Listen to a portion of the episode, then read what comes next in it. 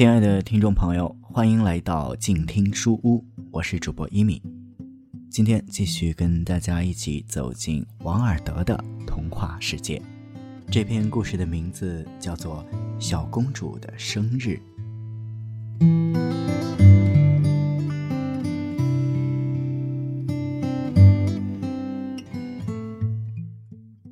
这一天是公主的生日。刚满十二岁，灿烂的阳光照在王宫的花园中。虽说她是一个真正的公主，一位西班牙公主，但是她就像穷人家的孩子们一样，每年只能过一次生日。因此，举国上下自然而然的就把这当做一件重大的事情。那就是他过生日的这一天，应该是个晴朗的天气。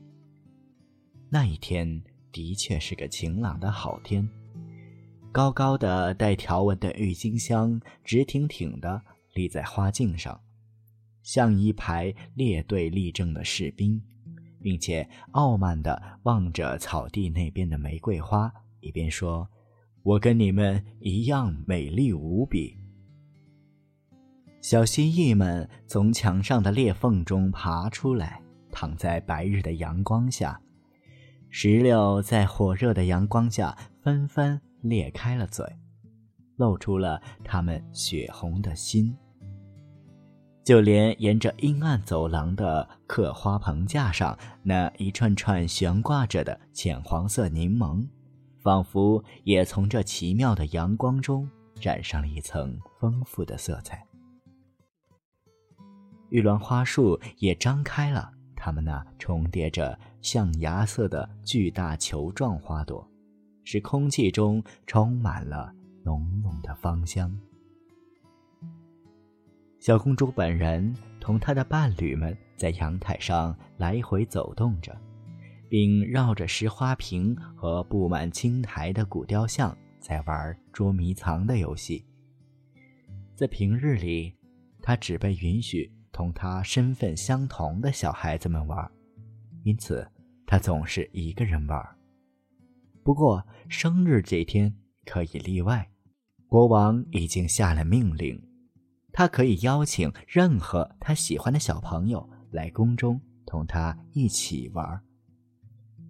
这瘦小的西班牙孩子跑动起来的动作还挺优雅的，男孩子们头戴大羽毛帽子。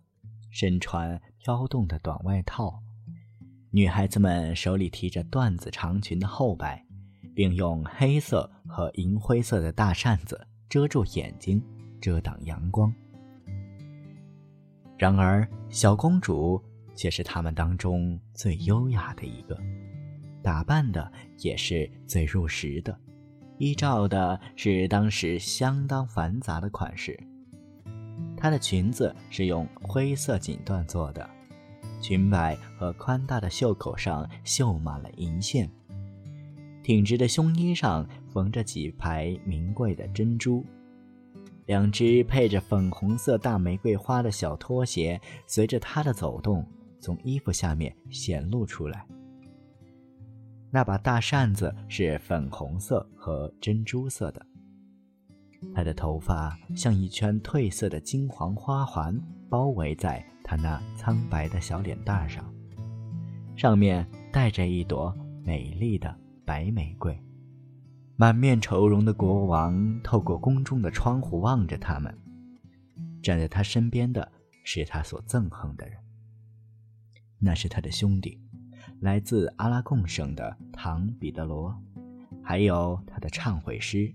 来自格兰纳的大宗教裁判官坐在他的身边。国王此时比以往更忧伤，因为他看见小公主一副孩子般的严肃模样，向宫中的群臣们行礼。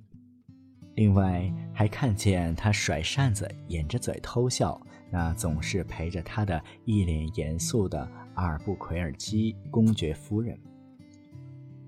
国王突然想起了自己年轻的王后，就是小公主的母亲。这在他看来就像是前不久的事情。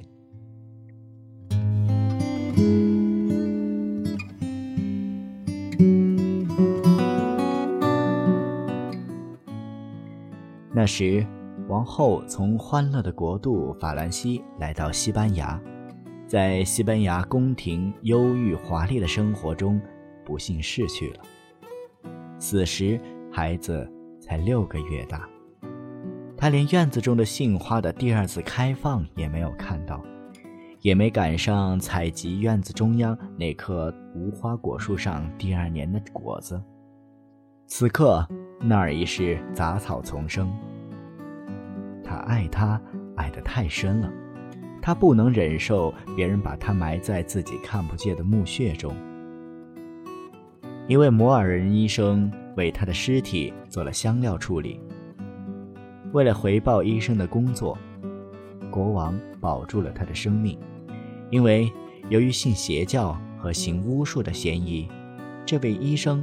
已经被宗教裁判判处了极刑，他的尸体仍然安放在宫中的黑色大理石礼拜堂中铺着锦缎的尸架上，还跟十二年前在一个狂风大作的三月天里，僧侣们把他抬放到那时的模样一个样。国王每月一次，身上裹着黑袍，手里。提着一个不透光的灯笼，走在礼拜堂，跪在他的身旁，呼唤着：“我的王后，我的王后。”有时，他会不顾应有的礼节，万分悲痛地抓住他带着珠宝的苍白的手，并且狂吻着他那冰凉的、化了妆的脸，试图把他唤醒。今天，他好像又看见她了，就跟他头一次在巴黎的凤丹白露宫中见到他一样。当时他仅有十五岁，而他更年轻。他俩就是在那个时候正式订婚的。出席仪式的有罗马教皇的使节，还有法国国王和全体朝臣。那之后。他就带着一束金黄头发返回了西班牙王宫中去了。自打踏上自己的马车那时起，他就一直想着两片孩子气的嘴唇弯下来吻他手的情景。接下来的婚礼是在福尔戈斯匆匆举行的，那是两国边境的一座小城市。进入马德里的公开庆典是盛大的，照惯例。在阿托卡大教堂举行了一次大弥撒，并且还搞了一次比平日更庄严的判处异教徒火刑的仪式。将近三百名异教徒，其中不少是英国人，被交予刽子手去烧死在火刑柱上。他爱他真是发了狂，很多人都认为他把国家给毁了。因为当时他们正与英国为争夺新世界的帝国而进行战争，他甚至一刻钟也不能离开他。为了他，他已经忘记了，或是似乎已经忘记了国家的一切重大事项。在这种激情的驱使下，他到达了如此盲目的可怕地步，以至于他没有发现那些为取悦他。而想出来的繁复礼节，反而加重了他所犯的奇怪的忧郁病。他死后有那么一段时间，他仿佛是发了疯似的。要不是他担心自己离去后小公主会受到自己兄弟的残害的话，说真的，他定会正式退位，并且隐居到格兰纳达的特拉卜教大寺院去。他已经是该院的名誉院长了。他兄弟的残酷无情在西班牙是出了名的，不少人怀疑是他害死了王后。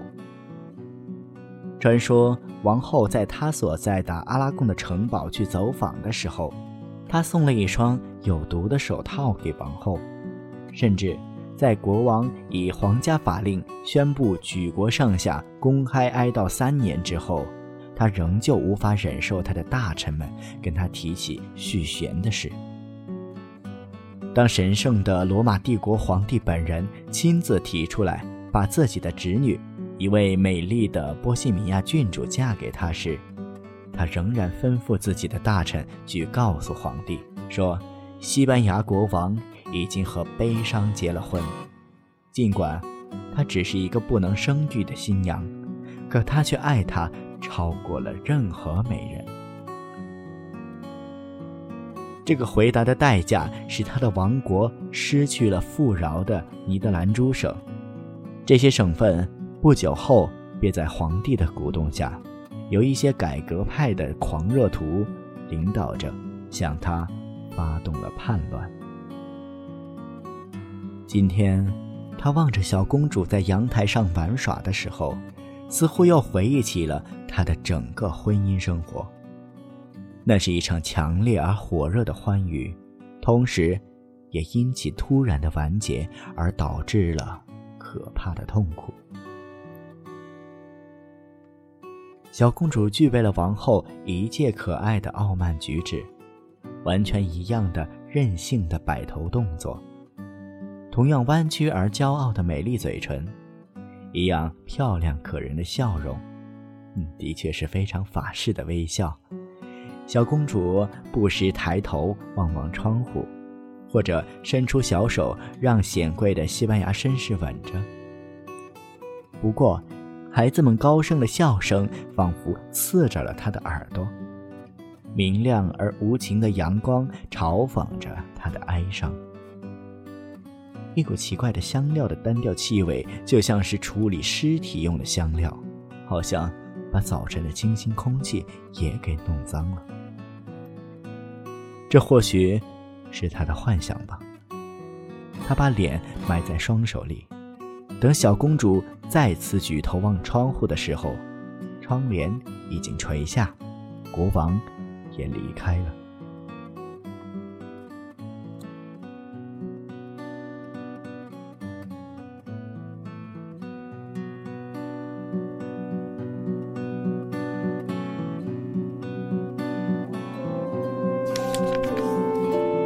书是我们了解世界的方法，也是我们每天最好的娱乐。每读一本书，都是一次修行。静听书屋，陪你在每一段向往阅读的路上。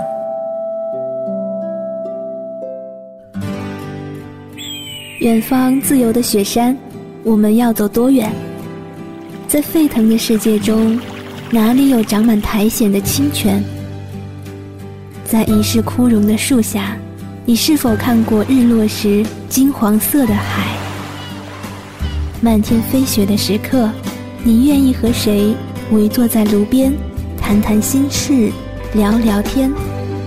公众账号搜索“静听有声工作室”，很期待在那里和你相遇。